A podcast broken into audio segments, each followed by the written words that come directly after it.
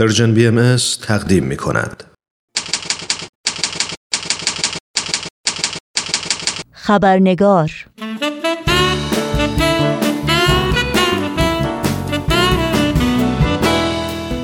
دوستان و دوستداران خبرنگار نوشین آگاهی هستم به شما خوش آمد میگم و خبرنگار این چهار شنبه رو تقدیم می کنم.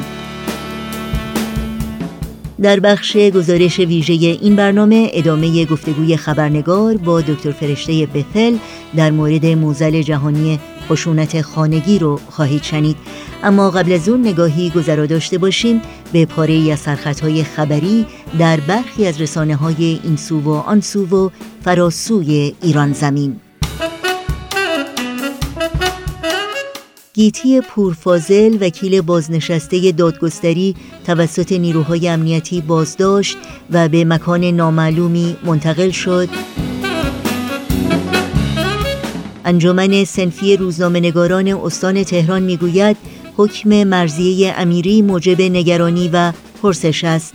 مرزیه امیری روزنامه‌نگار به ده سال و شش ماه حبس تعذیری و 148 ضربه شلاق محکوم شده است. پگاه آهنگرانی بازیگر سینما و تئاتر ایران ممنوع الخروج شد و شیوا نظر آهاری فعال مدنی و فعال حقوق بشر می‌گوید نوشین جعفری بیگناه است من بیگناهم و خودشان این را می‌دانند. نوشین جعفری عکاس سینما تئاتر و مطبوعات بیش از سه هفته پیش بازداشت شد اما هنوز مشخص نیست کدام نهاد او را بازداشت کرده است.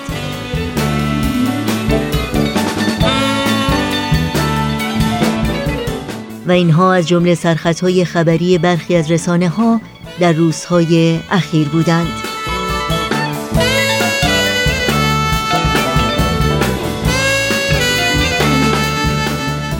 و ما گزارشی که به تازگی آژانس زنان سازمان ملل در 287 صفحه منتشر کرده از گستردگی فاحش خشونت خانگی در جهان خبر می دهد.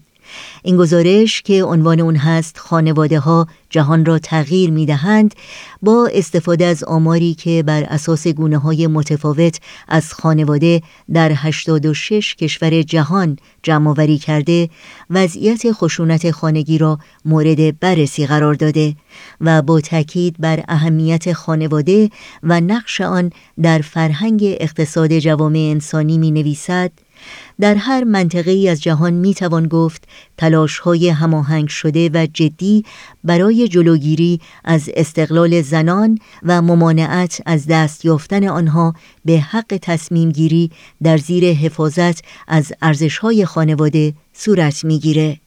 در ماه آوریل امسال سخنگوی دادسرای عمومی و انقلاب خشونت علیه زنان در ایران را آمار سیاه خواند و یکی از دلایل آن را نگرش های جامعه به زنان دانست. جامعه ای که به گفته او روابط زن و مرد تحت تاثیر نگاه مرد سالارانه قرار دارد. با سپاس بیکران از خانم دکتر فرشته بتل شما رو به شنیدن بخش دوم و پایانی گفتگوی ما پیرامون موزل خشونت خانگی دعوت می کنم.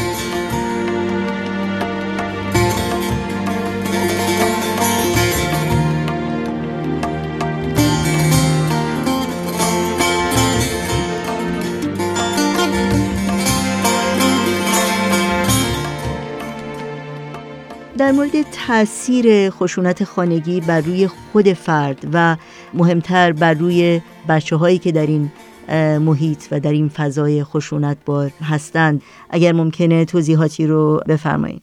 این بستگی به خود شخص هم داره. اگر از یک خانواده اومده که مادرش تو سری خور بوده و کتک خورده و چیزی نگفته و یا در سکوت گریه کرده و یا به ساز و بسوز کرده احتمال اینکه دخترش هم همان مسیر رو بروز بده بیشتر هست. ولی نه همیشه. در بعضی از دخترها همان اعمال خشونت آمیز پدرشون باعث شده که با کسی که ازدواج می‌کنن دست زدن نداشته باشه و یا مادرش بهش گفته که زن یک چنین مردی نشه. پس بنابراین می‌تونه به شکلهای مختلف در بیاد. ولی ناخداگاه احتمال اینکه دنبال مردی بره که کتک زن باشه بیشتر هست. بدون اینکه خودشم بدونه. زن و یا مردی که از همسرش کتک بخوره و ساکت باقی بمونه به طبیع احساس حقارت بسیاری در درون خودش می‌کنه. ولی به ظاهر با سیلی ممکنه صورت خودش سرخ نگه داره. گاهی از اوقات تاثیرات جسمانی مثل کبود شدن بدن جای کتک هایی که خورده بمونه و حتی نقص عضو و غیره همه اینها می‌تونه در واقع تاثیرات خشونت خانگی روی شخص باشه. اونا جنبه های جسمانی داره.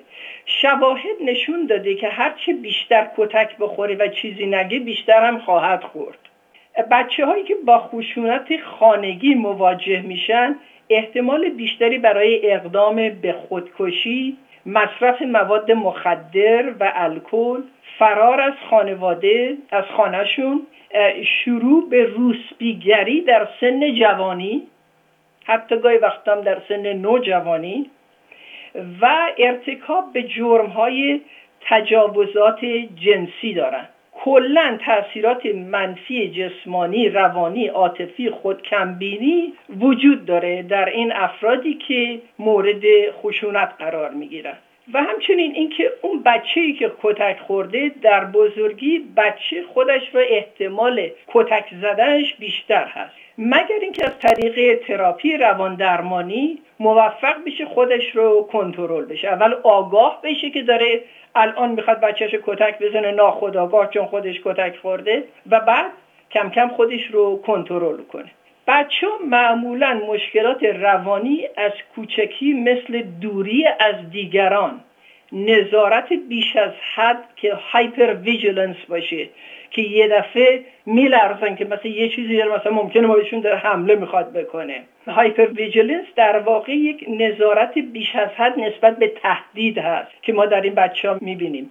تجاوز نامنظم شخصشون. یعنی وقتی که می‌خوان فرض کنید اگریشن خشونت به خرج بدن این نظم و ترتیبی نداره. همینطوری یه دفعه بدون اینکه یه اصولی رو رعایت بکنه یک دفعه این حالی به حالی میشه و بیگدار یه دفعه یه چیزی رو می‌زنه.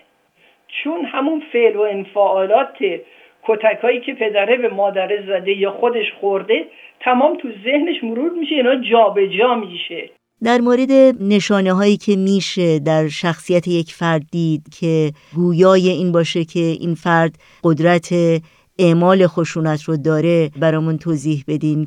آیا همچین چیزی امکان پذیر هست یا اینکه در یک چهارچوب زناشویی یا چهارچوب خانواده است که میشه فهمید این فرد می‌تونه عامل خشونت باشه یا اینکه نمی‌تونه؟ این سوال در محور عامل خشونت هست و به طبیعه مواردی هست که شما ممکنه بیشتر تشخیص بدید که احتمال خشونت این بیشتر هست. یکی این که اینهایی که از کوره خیلی زود در میرن احتمال اینکه خشونت به خرج بدن و یا نشان بدن از خودشون بیشتر هست تا اونهایی که کنترل دارن روی عصبانیت خودشون افکار خودشون اعمال خودشون. یکی این هست از لحاظ ظاهر امر. و بعد خیلی در روابط می‌بینیم وقتی فرض کنید یک فردی هی حرف زنش رو یا یه حرف شوهرش رو مرتب قطع می‌کنه و می‌خواد خودش در گفتار پیش قدم باشه اون احتمال ظلم و ضررش هم می‌تونه بیشتر باشه. یه گروه دیگه که این احتمال خطر خشونت درشون هست افراد خودشیفته نارسیسیست هستن. افرادی که خودمحور هستند و حرف دیگری رو قبول ندارن و اصلا فرصت هم نمیدن که دیگری ابراز عقیده کنه. اونها هم می‌تونه از لحاظ ظاهر امر.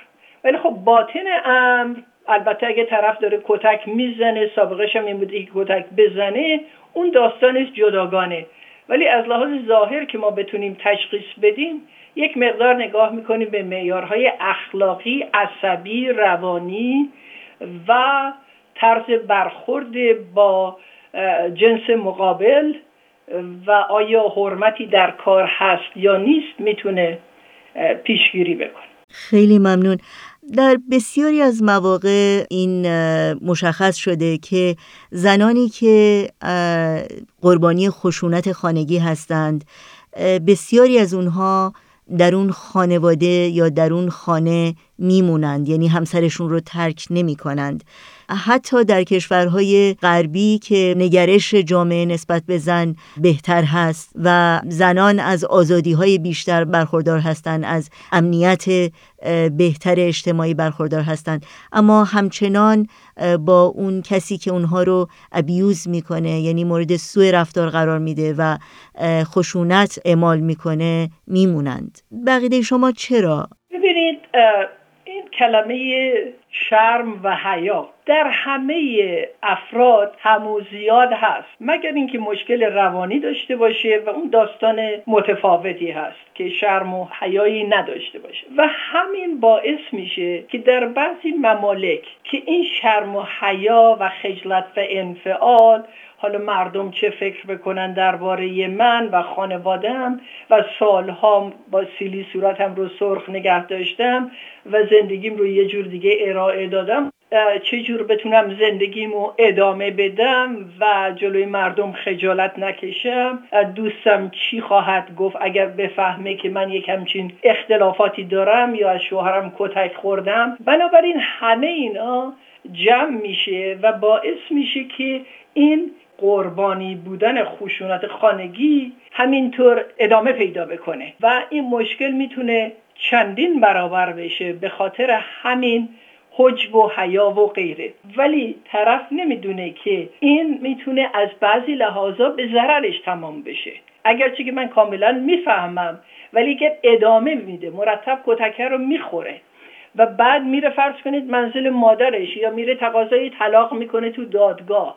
بعد دو مرتبه بر میگرده پلوی شوهرش می‌گیره میشینه. و اینم یه سایکلی داره یه روندی داره. اول با خشونت بعد با مهر و علاقه با عشق و دیگه و بعد دو مرتبه تکرار همون خشونت در اینا دیده شده. و هستن ممالکی که سعی می‌کنن زن رو تابع نشون بدن که زنی که 27 بار رفته و مورد کتک شوهرش قرار گرفته و دو مرتبه برگشته ببین این زن تونسته دو مرتبه صلح ایجاد بکنه. حالا صلح به چه شکلی میره طرف جدا میشه و طلاقش رو می‌گیره.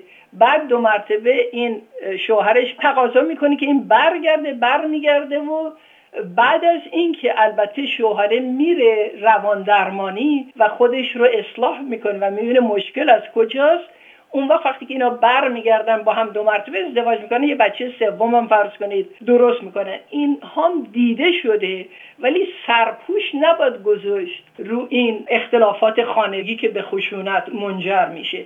یه چیزای دیگه هم که معمولا اینها باعث میشه اقدامی نکنن میترسن گاهی وقتا که شوهرشون انتقام بگیره. در ضمن حواسشون خیلی تو این هست که حفظ و سیانت و یا نگهداری بچه هاشون رو کی انجام بده؟ آیا پولی دارن؟ ندارن؟ و بعد بچه ها دنبال پدرشون میگردن نمیگردن؟ می‌دونید خیلی چیزا هست. شما یه کانون خانواده که به هم میریزید خیلی مطالب رو باید مورد بررسی قرار بگیرید. و بعضی وقتا هم دیده شده که این زنها انقدر حالت غم و افسردگی بهشون دست میده از مهریه و نفقه و از این حرفا میگذرن.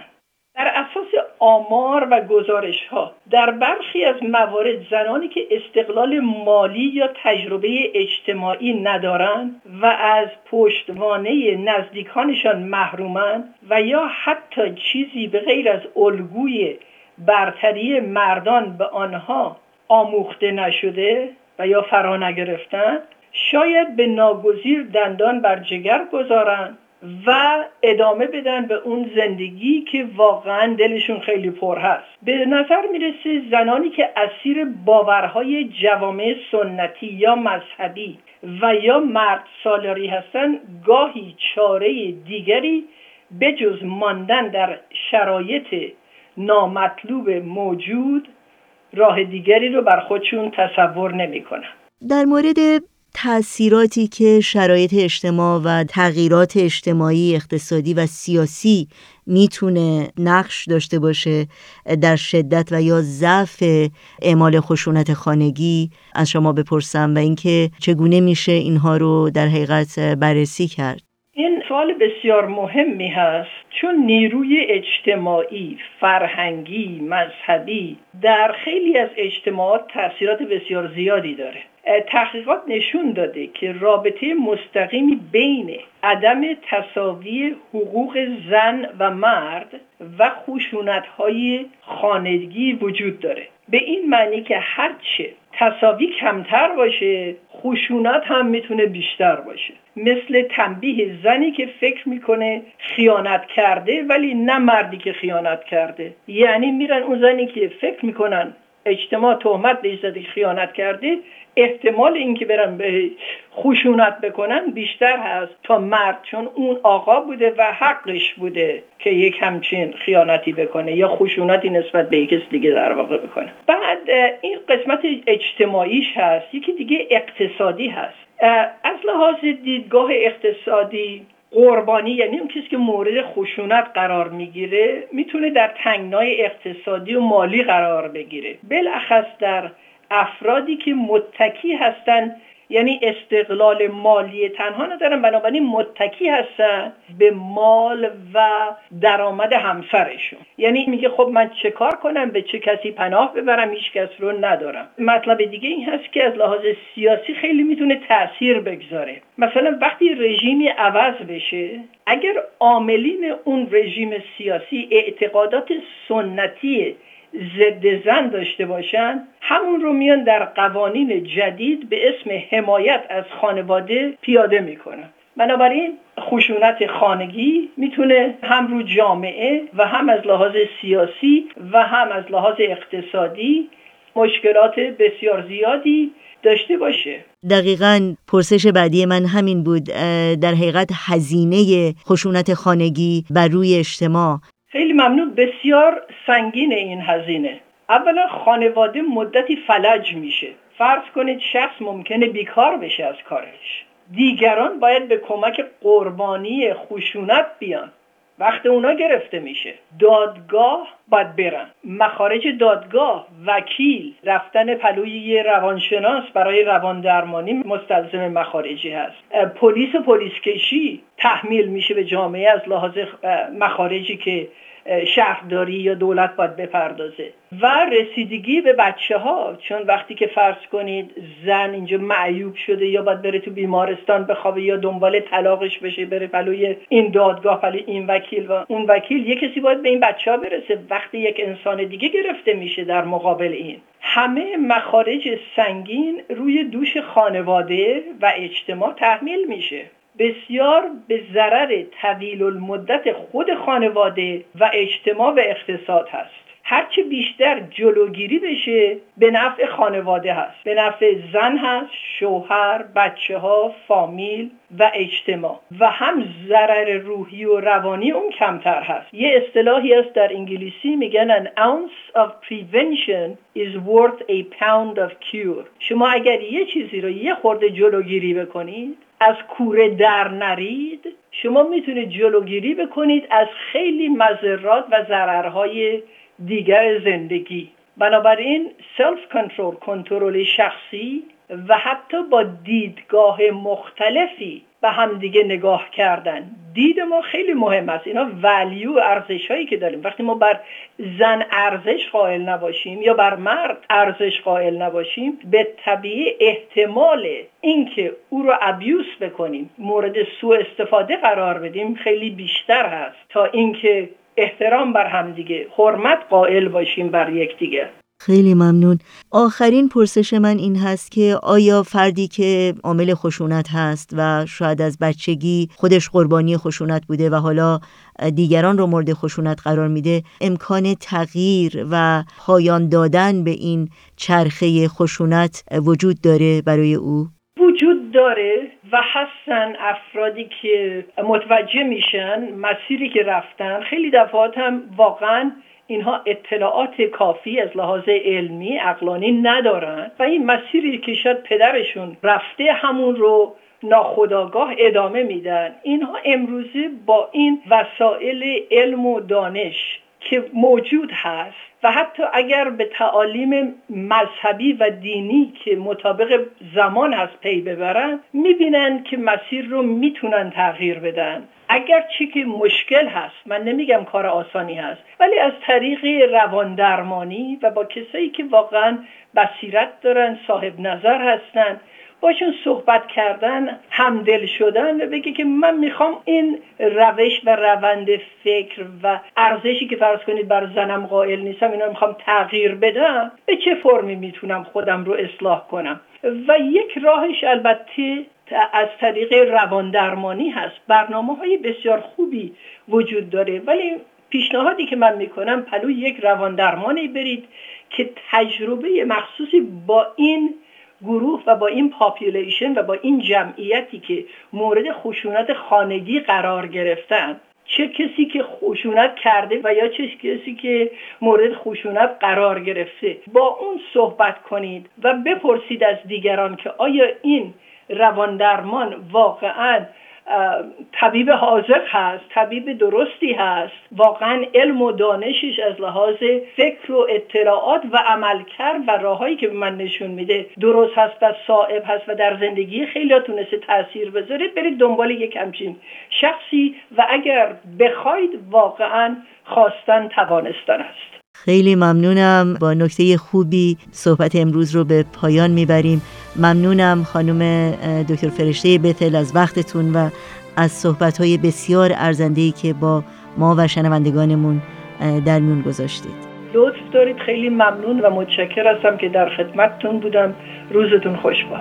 ای طلا بانوی نابخاوری بس تن دادن به نابرابری. چه کسی گفته من از تو بیشترم؟ چه کسی گفته تو از من کمتری؟ شرم قصه من سکوت من. بی سبب هرگز نبود غروب تو. من شریک جرم آزار تو هم در لباس یاور و محبوب تو.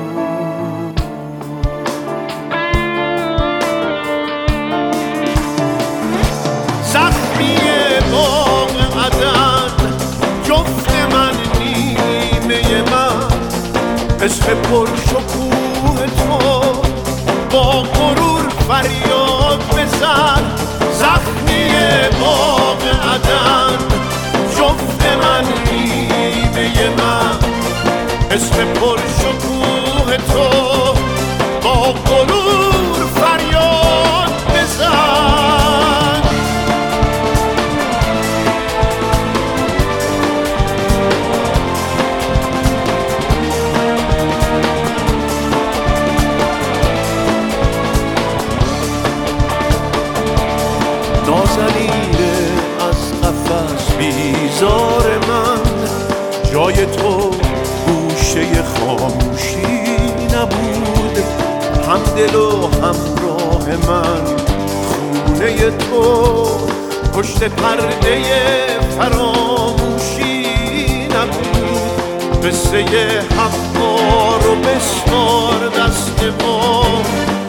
بذارین افسانه رو باد ببره. گرچه باده از نفس افتاده هم. این فریبه کهنه رو نمی‌خره. زخمی باغ عدن جفت من نیمه من. اسم پر شکوه تو